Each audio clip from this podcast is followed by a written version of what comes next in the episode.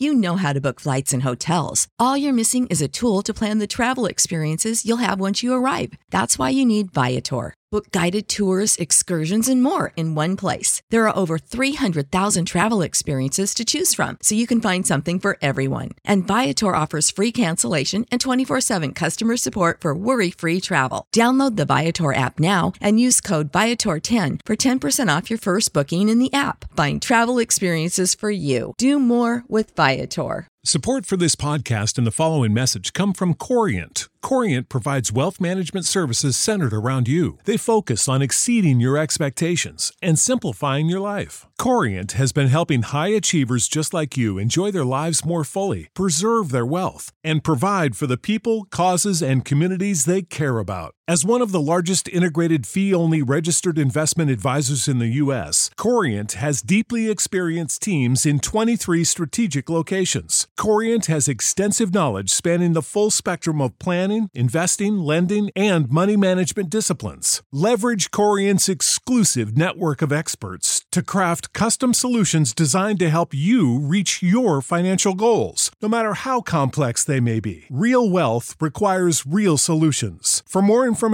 connect with a wealth advisor today at corient.com. That's C O R I E N T.com. Corient.com.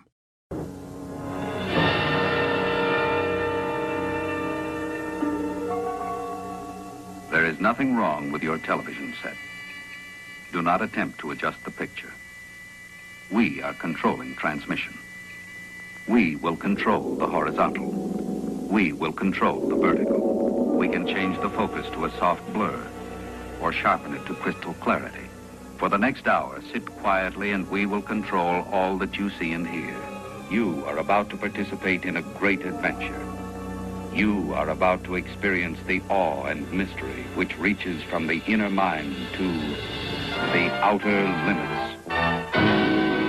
E benvenuti a una nuova puntata di Fantascientificast. Dietro il ponte di comando Matteo Mantomanelli Claudio Serena e Omer Serafini. Che oggi dal, dalla sezione di Atavacron ci parlerà di... Di, beh, eh, prima di tutto diciamo quasi una sorta di, eh, di, spoiler, l'hanno già avuto i nostri ascoltatori, quelli che lo, l'hanno riconosciuto dalla, dalla diciamo intro o cosiddetta narrazione d'apertura che c'è stata prima proprio dell'inizio della trasmissione. Oggi eh, mi volevo ricollegare ragazzi a, a una puntata un, un, po' in là di Fantascientificast che era stata la puntata 55 in cui avevamo parlato di una serie storica della fantascienza televisiva americana ma non solo e eh, in cui avevamo parlato di quella serie che è un mito praticamente, che era ai confini della, della realtà, The Twilight Zone, creata da Ross Serling, e eh, allora avevamo accennato um, a un'altra serie che se volete poteva essere il contraltare di eh, Ai confini della realtà, che era The Outer Limits, che era coeva. È difficile in effetti parlare eh, della serie originale di Outer Limits, parentesi, parliamo di serie originale perché ambedue le serie, per cui sia Outer Limits che i confini in realtà, hanno avuto dei, chiamiamolo una sorta di remake intorno agli anni Ottanta. Ehm, e come dicevo, è difficile parlare serie originale di Outer Limits senza menzionare i confini della realtà e viceversa. Ambedue hanno contribuito in maniera decisiva a far emergere la fantascienza televisiva dall'ingenuità degli esordi. Allora parlavamo della fantascienza televis- televisiva di allora, parliamo diciamo eh, fine anni 50, primi 60, era una fantascienza molto ingenua, eh, diciamo una super eroistica molto semplice, eh, per cui tanto per inquadrarci, parliamo dei canonici eh, Flash Gordon piuttosto che Superman nella prima incarnazione, eh, Buck Rogers, di cui tra l'altro parleremo fra, fra non molto. Ehm, e, e, non a caso sono tutte e due delle serie antologiche. Cosa significa? Serie antologica in termini tecnici vuol dire che è una serie composta da singoli episodi autoconclusivi senza ne- nessun legame l'uno con l'altro e tra l'altro senza neanche un cast fisso, cioè ci sono degli attori ricorrenti eh, nei vari episodi, però non è che li ritroviamo fissi episodio per episodio. Ehm, tutte e due le serie sono portate per la loro stessa natura a offrire una grande varietà di situazioni e idee stimolanti alle menti dei telespettatori. Eh, già dalla partenza di Veader Limits è bellissimo. Eh, beh, adesso consiglio poi ai nostri ascolta- ascoltatori di andarsi a, a, cercare che la trovano per esempio su YouTube la sigla proprio come era concepita. Infatti la memorabile sigla di Veader Limits di cui prima abbiamo sentito l'audio eh, era forte perché partiva praticamente con questa sorta di come se qualcuno prendesse il, controllo del televisore. E ehm, introduceva Veador Limits inquietanti storie di alieni bizzari, eh, scienziati intrappolati dalle loro stesse scoperte e ehm, rivelava di volta in volta quasi una vitalità quasi anarchica e, ehm, e, ad, e, e ciò ha consegnato proprio la, la, la, serie alla storia della fantascienza televisiva degli anni 60 e secondo me non solo. Per molto tempo Veador Limits ha sofferto il paragone con i confini della realtà, per, mentre eh, nel caso dei confini della realtà Serling, il tocco di Serling aveva, conferiva alla serie un'impronta apparentemente più sofisticata, mh, mm, mentre invece un esame superficiale vedeva in Veador Limits una sequela di mostri a basso costo intrappolati in storie confuse. In effetti, però, The Other Limits offriva molta più fantascienza della creatura di Ross Serling. Infatti, ai confini della realtà toccava solo marginalmente il genere fantascientifico e aveva un, un viraggio più verso il fantasy e il, o il grottesco o il grottesco. Eh, forse anche perché, diciamo, um, eh, molti autori tipo Richard Matheson e Charles Beaumont, che erano due autori principe della serie eh, dei confini della realtà, avevano una predilezione per, questo, per queste atmosfere. Eh, mentre invece gli apologhi eh, morali di Veador Limits erano invece fermamente radicati nella fantascienza classica, tanto da farla apparire veramente come una quanto di più vicino a un'antologia di racconti di fantascienza televisiva si poteva avere in quegli anni. Peccato che a tuttora eh, la serie sia rimasta inedita in Italia. Si era parlato tempo fa, prima della chiusura, che sembrava che dovesse essere, mh, mm, sembrava che i diritti erano stati presi da, ahimè, dal compianto Canal Jimmy che doveva trasmetterla in versione sottotitolata però dopodiché non, non, si è fatto più niente, dato che Canal Jimmy sappiamo che è, è stato, morto. È, è, si è stato venduto dopo che è stato chiuso definitivamente, peccato. Um, la nascita di The Outer Limits si, eh, si deve a, a, a, Leslie Stevens e Joseph Stefano. Il primo era un brillante scrittore che tra l'altro era, si era formato come Rod Serling con le produzioni Playhouse 90 e del Kraft Television Theater Kraft nel senso proprio di Kraft, della marca dei pennelli dei formaggi, perché allora lo sponsor era estremamente legato con il programma che sponsorizzava. E eh, concepì la serie ispirandosi a Scienza e Fantasia, Wayne Out eh, e tra l'altro ovviamente ai confini della realtà. Mentre invece Stefano eh, era lo sceneggiatore del celeberrimo uh, Spy, uh, uh, Spyco di uh, Alfred Hitchcock e um, infatti si sente il suo tocco perché in quasi tutti gli episodi uh, ci ha messo dentro un tocco gotico, diciamo una vena, un'atmosfera molto gotica che pervade quasi tutti gli episodi. Uh, tra l'altro, uh, Stevens aveva già lavorato con la sua Daystar Production, aveva già um, avuto occasione di creare una serie televisiva per il network ABC che era um, una sorta di moderno western ed era intenzionato a realizzare una serie televisiva di fantascienza diversa da tutte le altre e infatti ai suoi occhi, ai confini della realtà, aveva ormai esaurito da tempo la capacità di sorprendere gli spettatori. Infatti, come avevamo detto a suo tempo nella famosa puntata 55, ai confini della realtà, diciamo, era partito eh, le prime quattro stagioni eh, sono eccezionali, poi aveva avuto una parabola discendente che è arrivata fino alla, a portarlo alla chiusura. Eh, nella primavera del 63 Stevens e Stefano eh, sottoposero all'attenzione dell'ABC il, pi- il pilot di, un, di, una serie che avevano deciso di chiamare Please Stand By e eh, tra l'altro, il, per intenderci, il, mm, il, in effetti questo pilot aveva colpito la platea dei dirigenti della ABC e eh, per intenderci eh, diedero subito l'ok per la produzione della serie. Eh, tra, eh, diciamo che si, oltre ad aver contribuito alla qualità del prodotto del pilot era anche il fatto che sia Steven che Stefano eh, soprattutto eh, Stefano con il suo legame con Hitchcock aveva dire, aveva già dietro dire, una buona raccomandazione.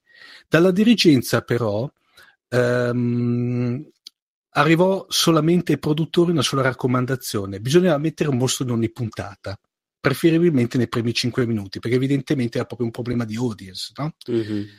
Eh, infatti, mostri, Steve. Mostri come se piovessero. Beh, esatto. è da lì che è nata la Monster of the Week, che è un genere di, di esatto. telefilm proprio ormai canonizzato in Supernatural, Grimm e tutte quelle cose così. Tra l'altro, poi i mostri di Veador Limits di Dyer sono, ce ne sono certi che sono veramente affascinanti, ma nel senso che come sono fatte, anche qui consiglio veramente basta una ricerca su qualsiasi, una ricerca su qualsiasi motore di ricerca, scusate il gioco di parole, e vedete praticamente una sequela di mostri realizzati che ce ne alcuni che sono simpatici, cioè sim, simpa- sono talmente mh, fatti strani che risultano estremamente simpatici.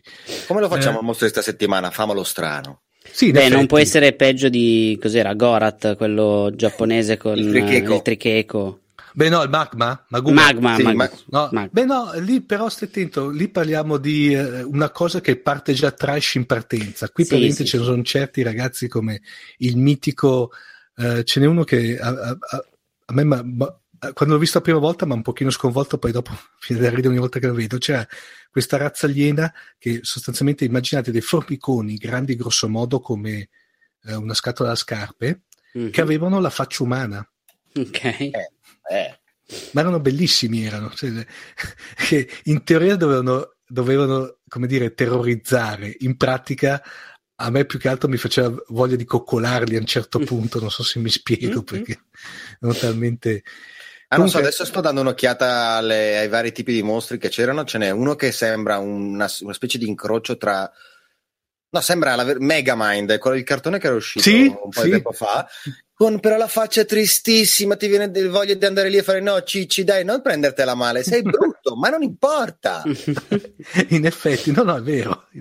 In, effetti, eh, Stevens, infatti, eh, capì che questo, eh, fra virgolette, avrebbe, il fatto di avere il famoso mostro della settimana avrebbe fornito un, un'ottima copertura alla sua serie, consentendogli di trattare in maniera palesemente allegorica temi come il razzismo, la corsa agli, agli armamenti, le ossessioni cospiratorie della società americana. Parliamo ragazzi del periodo della, della guerra fredda, mm-hmm. per cui del, immaginate allora c'era una tensione nervosa che si palpava e i mostri eh, di Evader Limits vengono, eh, divennero presto noti come gli orsi, proprio tecnicamente, perché negli spettacoli del vaudeville si usava tirar fuori un orso ammaestrato o un comico travestito da orso quando lo spettacolo languiva, ok? per cui praticamente anche lì sostanzialmente venivano tirate fuori quando, quando la serie o l'episodio era troppo celebrale, arrivava fuori l'orso, eh, l'orso o il mostro di turno, l'orso nel senso, nel senso, di mostro di turno, per tirar su il, il, il livello del, spettacolare del, del, dell'episodio. Un'altra cosa che chiese l'ABC è quello di cambiare il nome della, uh, il nome alla, uh, della serie. Infatti, l'anno prima, durante la crisi dei missili di Cuba, eh, in cui tutto il mondo si era trovato di fronte allo spettro di un conflitto nucle- nucleare fra USA, fra gli Stati Uniti e l'Unione Sovietica, le emittenti televisive statunitensi erano costrette a interrompere frequentemente la programmazione regolare per trasmettere i drammatici bollettini sullo sviluppo degli eventi. Questi cartelli recavano proprio la, la scritta Please stand by, cioè per favore state in attesa. Infatti, allora l'ABC ha detto temeva di allarmare il pubblico che avrebbe potuto confondere l'annuncio con un bollettino di guerra. Diciamo che sulla falsa riga vi ricordate della, della, della guerra, dei, guerra mondi, dei mondi? Sì, sì. Esatto, bravissimi. Ma infatti sarebbe stata bellissima, cioè stavo guardando, ma era perfetta, fare l'intro esattamente come l'annuncio dei bollettini di guerra e partire con uno scontro a fuoco e poi far andare il telefilm per la sua strada. Cioè tirava su tanti di quei soldi. Eh, però, però effettivamente l'essere umano è fatto per preoccuparsi, quindi a farlo una volta va bene, a farlo tutte le settimane... No, tra l'altro, in effetti, eh, eh, voi, eh, domanda adesso, eh, scusate, faccio una pop-up. Avete mai visto il film Matinee? Il film Matinee. Matinee, scritto come Matinee.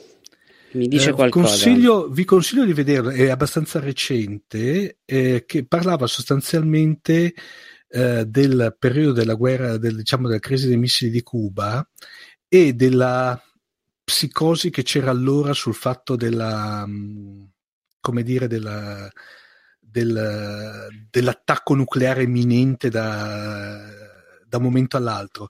Uh, c'è John Goodman in mattina. C'è John Goodman, sì.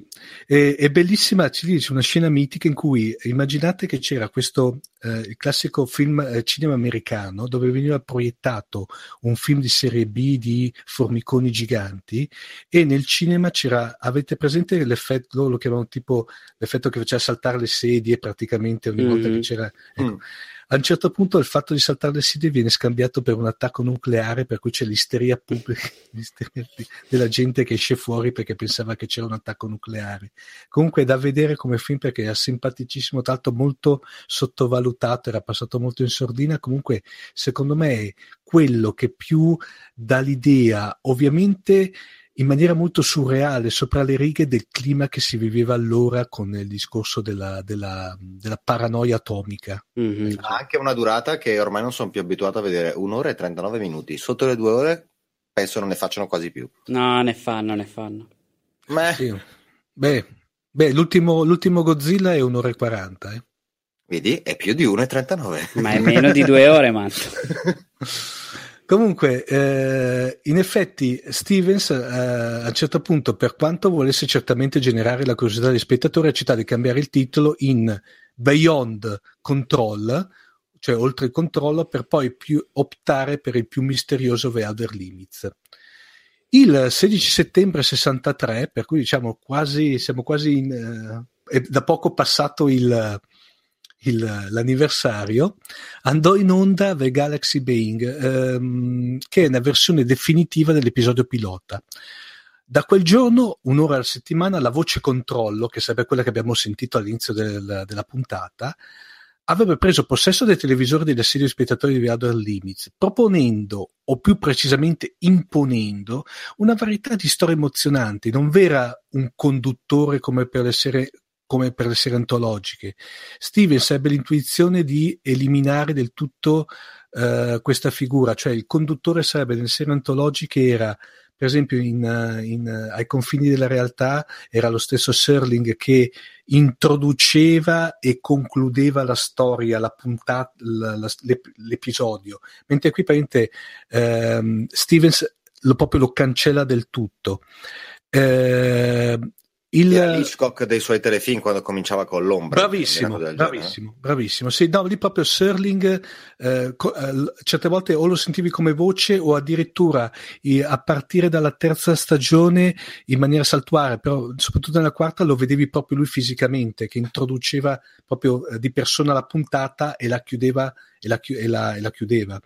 Eh, mh, per intenderci, il, eh, Eliminando questa figura, in The Outer Limits la puntata sarebbe stata introdotta da una misteriosa entità incor- incorporea, la famosa voce, uh, voce, controllo, e un punto bianco pulsante che mutava rapidamente in una forma, uh, in un'onda sinusoidale, avrebbe accompagnato la narrazione di, uh, d'apertura. Stefano, eh, che aveva eh, declinato l'offerta di ricoprire il ruolo di Cicerone, scrisse i testi per le narrazioni di apertura e di chiusura della voce di controllo di tutti gli episodi della seconda stagione. E qui è bellissimo perché eh, secondo, c'è un aneddoto che raccon- eh, raccontato dallo scrittore anni dopo, in cui una telespettatrice scrisse alle NBC eh, lamentandosi del fatto che la voce non le aveva restituito il controllo del televisore e la lettera, la lettera terminava in questa maniera fa le linee verticali della televisione hanno avuto dei problemi di allora e penso proprio che dobbiate pagare la riparazione lasciamo altri tempi. Mm. Uh, ah, non che oggi sia ma... meglio, eh. ecco. Uh, sotto l'ispirata produzione di Stefano, la prima stagione diede vita, diede vita ad episodi memorabili come The, The Six Finger, uh, The Man Was, uh, was Never Born e altri. E nonostante l'eseguità del budget, l'intraprendenza e la bravura del cast e della troupe rendevano ciascuno di questi viaggi, chiamiamoli, veramente un'esperienza oltre i limiti. Persino la presenza dei famosi orsi mostri, che erano davvero sotto costo, e se volete è veramente l'aspetto più facilmente criticabile della serie. E ti posso dire che guardando gli, gli occhi di questi mostri, eh, cioè, se, più credi- era più credibile se avessero utilizzato le caramelle a forma di uovo al posto degli occhi. Eh. sì, erano un po' plasticoni un filino. Molto plasticoni, molto. Però non intaccava in sé, se volete, passandoci sopra, non intaccava l'originalità delle storie. Infatti, Verder Limits mirava proprio al cervello degli spettatori e centrando frequentemente il bersaglio. Uh, l'ultimo episodio della stagione dimostra quanto l'influenza di Stefano eh, fosse diventata pre- eh, preponderante. E infatti eh, The Form of, of Things Unknown, che ha una trama molto sinistra, dava, offriva delle immagini oniriche e surreali tipiche dell'immaginario dello scrittore e tra l'altro furono eh, girate due versioni di quell'episodio, una per The Outer Limits che conservava più elementi fantascientifici e una che era destinata a diventare il pilot di una, di una nuova serie incentrata sul fantastico più inquietante chiamata The Unknown, però questa serie non venne mai, prodo- mai prodotta, però l'ABC riciclò il tema musicale d'apertura e il design del titolo per gli invasori, per cui come dire non si butta via mai niente. Dopo la prima stagione, nonostante i buoni risultati degli ascolti, Outer Limits eh, soffrì la sorte di molte altre serie televisive di valore. Inspiegabilmente, infatti, la NBC decide di cambiare il giorno di messa in onda, passando dal lunedì al sabato sera, dove dovrebbe aver dovuto fronteggiare la concorrenza proiettiva del Jackie Glasnow Show tra l'altro Steven e Stefano si incavolarono molto di questa decisione del network, lasciarono praticamente la produzione e l'onere della produzione passò nelle mani di uh, Ben Brady, uno dei dirigenti che aveva originariamente approvato l'idea di Please Stand By. Brady cambiò sostanzialmente lo stile della serie, eh, cercando di virare nuovamente l'impronta delle storie verso la pura fantascienza. Infatti, quasi metà dei suoi episodi furono adattamenti di racconti di fantascienza di autori come Clifford di, uh, di Seamark e Jerry Soule. Sfortunatamente, però, il budget venne ulteriormente ridotto all'osso, uh, la musica e la stessa sigla d'apertura uh, ancora rese più spartane. La qualità degli episodi media scese però in, eh, in realtà proprio questa stagione, se volete, produsse due autentiche gemme come Soldier e soprattutto Demon with the Glass End. Dopo vedremo una chicca su questo Demon with the Glass End, su questo episodio. Tutte e due opera del grande Erland Ellison e, vinc- e vincitrici tra l'altro del prestigioso premio Hugo.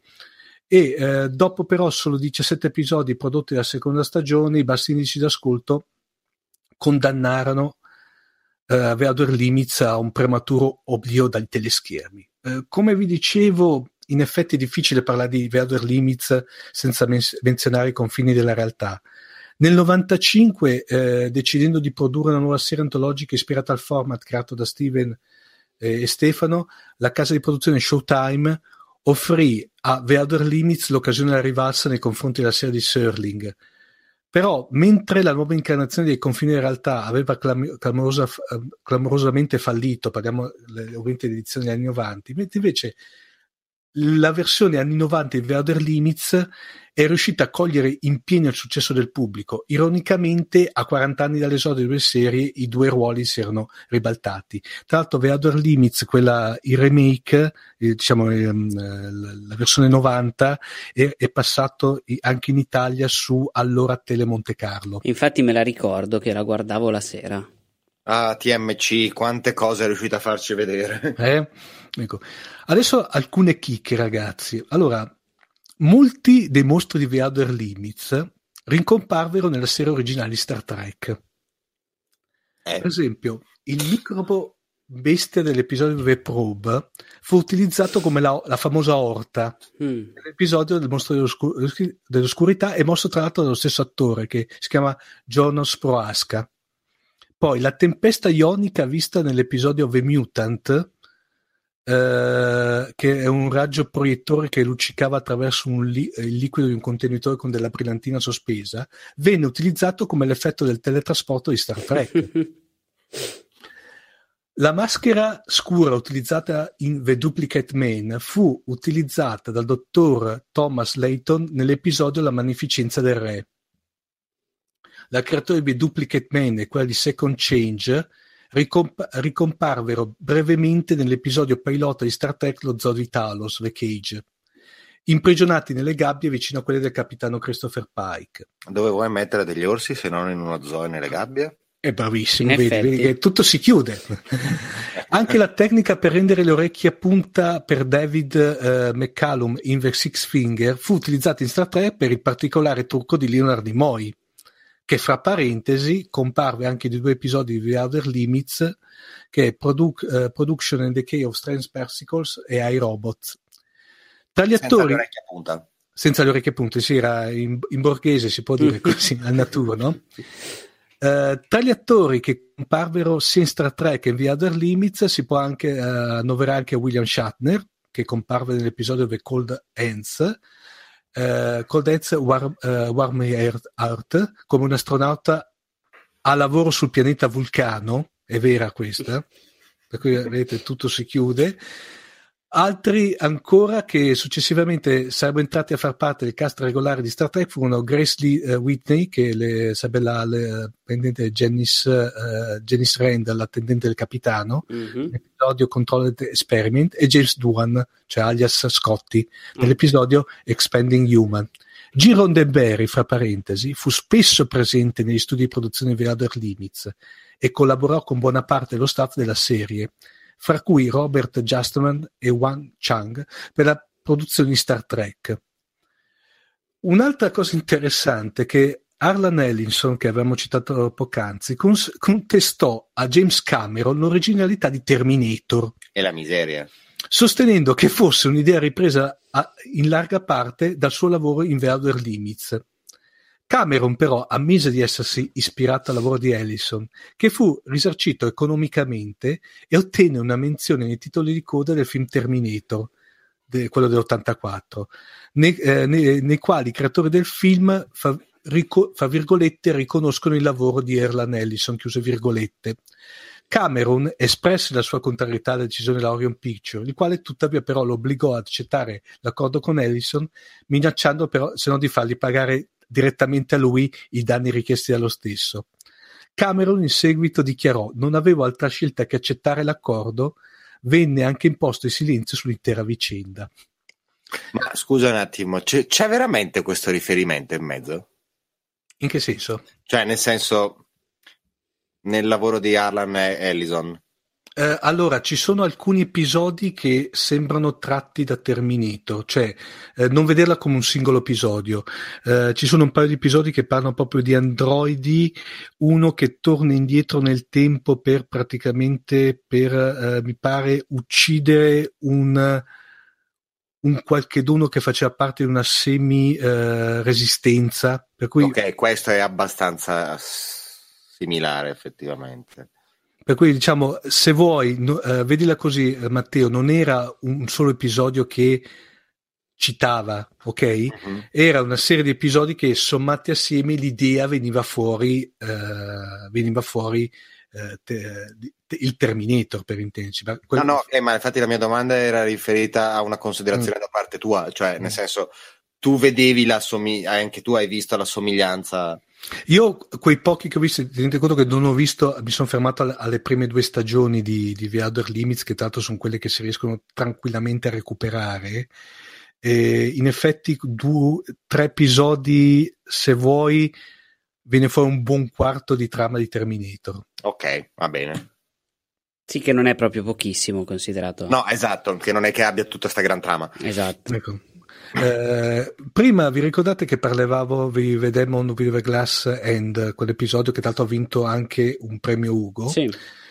Il mitico Michael Straczynski, creatore di Babylon 5, discusse sempre, con l'autore che era sempre Erland Ellison la possibilità di un sequel ambientato eh, proprio sulla stazione spaziale, però una serie di circostanze hanno impedito la realizzazione dell'episodio.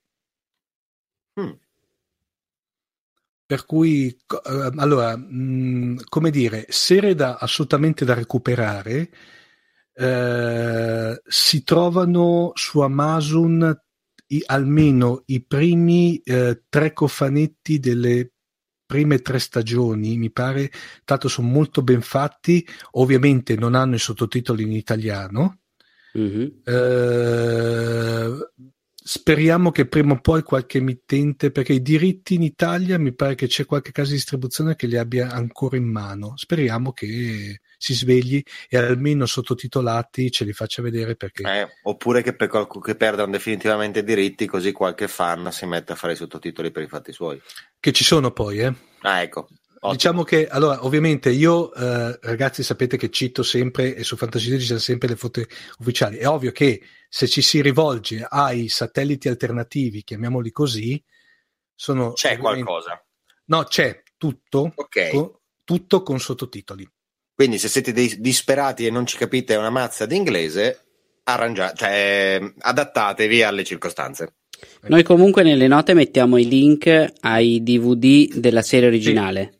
Esatto, esatto. Si trovano anche quelli della serie del 95 di cui io onestamente non ho un ricordo così malvagio. È vero che è molto tempo che non li vedo, però non mi sembrava per no, niente male neanche quello. No, e tra l'altro ce n'erano, ce n'erano un paio che erano praticamente dei remake di episodi della, chiamiamola serie classica, chiamiamola così, però sinceramente era una, è stata una gran serie. Anche lì però Claudio, peccato che anche lì caduta nell'oblio, cioè fatto un passaggio su Telemonte Carlo poi sparita. Eh sì, quello purtroppo è un un po' un grosso limite.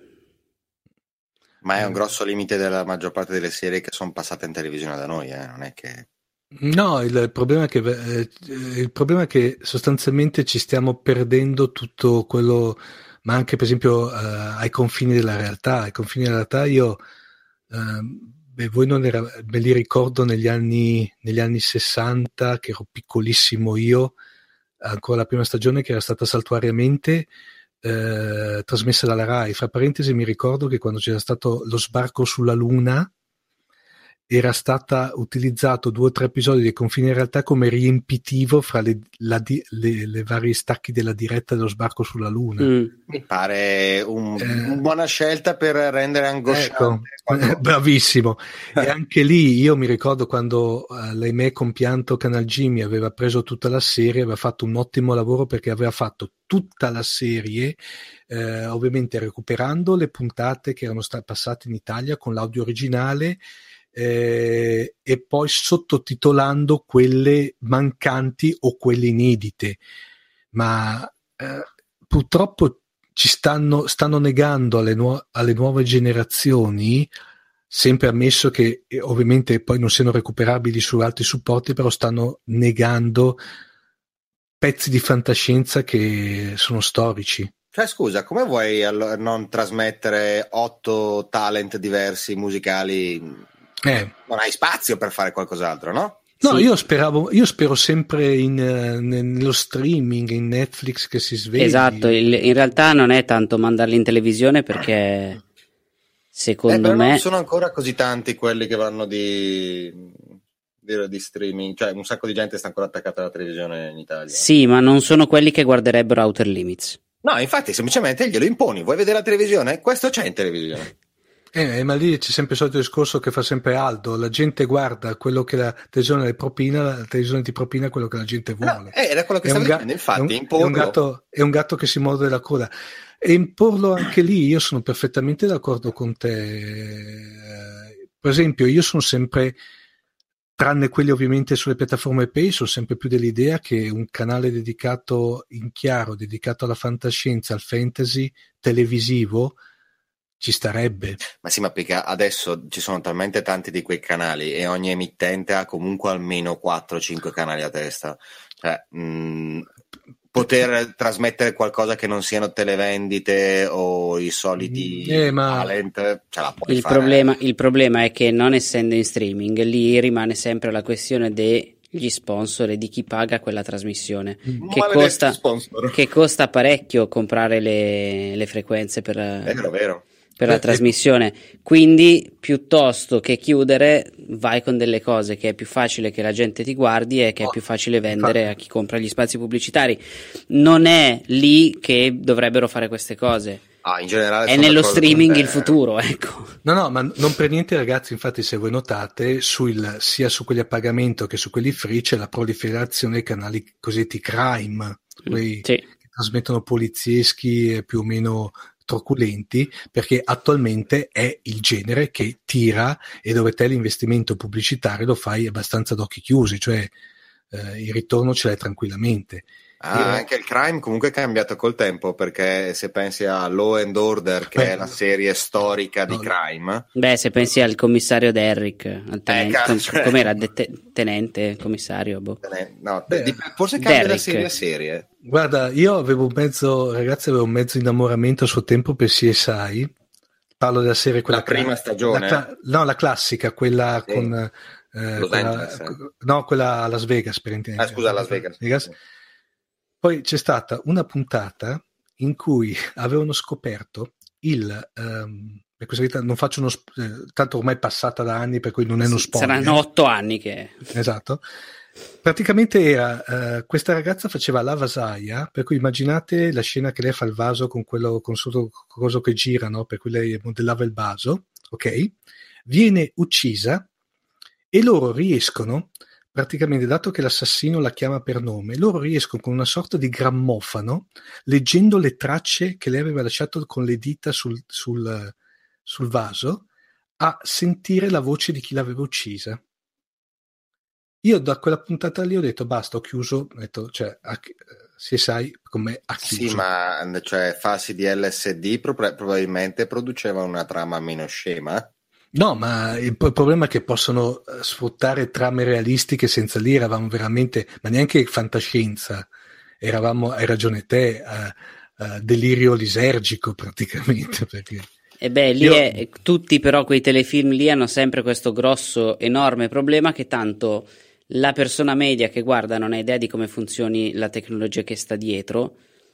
E ad esempio, io tutte le volte che dicono ingrandisci la fotografia, guarda nell'occhio Sì. della persona, si vede il riflesso, aumentiamo la risoluzione. No, se la fotografia ha quella risoluzione lì, non puoi aumentare la risoluzione. E lo fanno da tastiera, nessuno usa mai un mouse, è una con roba molto filmati strana. delle telecamere di sorveglianza in notturna Sì, in, in formato 4K, anzi Sì. lì sempre- 5K siamo già praticamente O oltre. telecamere che vedono dietro gli angoli perché no, sposta la visuale di 54 gradi a destra. No, se per quello, per esempio, quello che a me tuttora mi piace ancora è Law and Order, però la, proprio la- serie normale, non i vari spin-off. perché Law and Order ha sempre avuto dalla sua non il voler risolvere i casi ma raccontarti in maniera romanzata come funziona la giustizia in America Anche perché in Law and poi è Order... sempre romanzata eh No, Matteo, poi anche perché in Law and Order spesso e volentieri perdono i buoni. esatto e quello è bello effettivamente o anche Mm. quando vincono sono convinti di aver perso Sì. è No, un... secondo me è una, una gran, gran serie. Sarebbe da, da lanciare l'idea di, di, di una- di fare una puntata ai ragazzi di pilota, magari. Eh. se un tu fai conto che eh, credo che abbia 25 anni Law and Order eh? Sì, Eh, quasi ormai mi sa che... Sì. Sì, perché mi pare 10-12 stagioni, una roba, una roba folle. Secondo me è quella ancora più realistica, più godibile, eccetera. Ba- non per niente dopo i due spin-off che avevano fatto, anzi, non so se ne hanno fatti anche perché avevano fatto anche quello ambientato in, in- se non sbaglio, in, eh, in Inghilterra. eh, Sì, e, anche sì. in, e anche in Francia, ma non vorrei sparare una cavolata, però gli altri due che erano Criminal Intent e Special Victims Unit, però secondo me non erano diventavano come- molto cruenti sì, quelli. e non erano come la serie originale che manteneva anche un livello di, eh, passatemi il termine, di, ehm, come posso dirvi, eh, signorilità se, cioè riusciva a, a, a, prenderti senza cadere nel truculento, senza esatto. eh, tirare fuori il mostro della, della settimana. La prima, puntata, era... la prima puntata è andata in onda il 13 settembre 1990. Mamma mia. 26 anni. Sì. Ma è ancora, è ancora uh, Claudio, è ancora in produzione? No, hanno smesso nel 2010. Ah, quello l'onore normale, perché gli sì, altri sì, invece sì. mi pare che vanno avanti. Fra parentesi, quella dove ci lavorava, uh, come si chiama il, l'attore, quello che ha fatto anche Full Metal Jacket e, e Men in Black, uh, no, de, non del, del, Toro?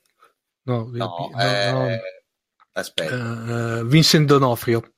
Mm. Ok. Vincent D'Onofrio, tra l'altro, sul, sul set c'ha, c'ha, a momenti ci lasciava le penne, ha avuto un coccolone sul set.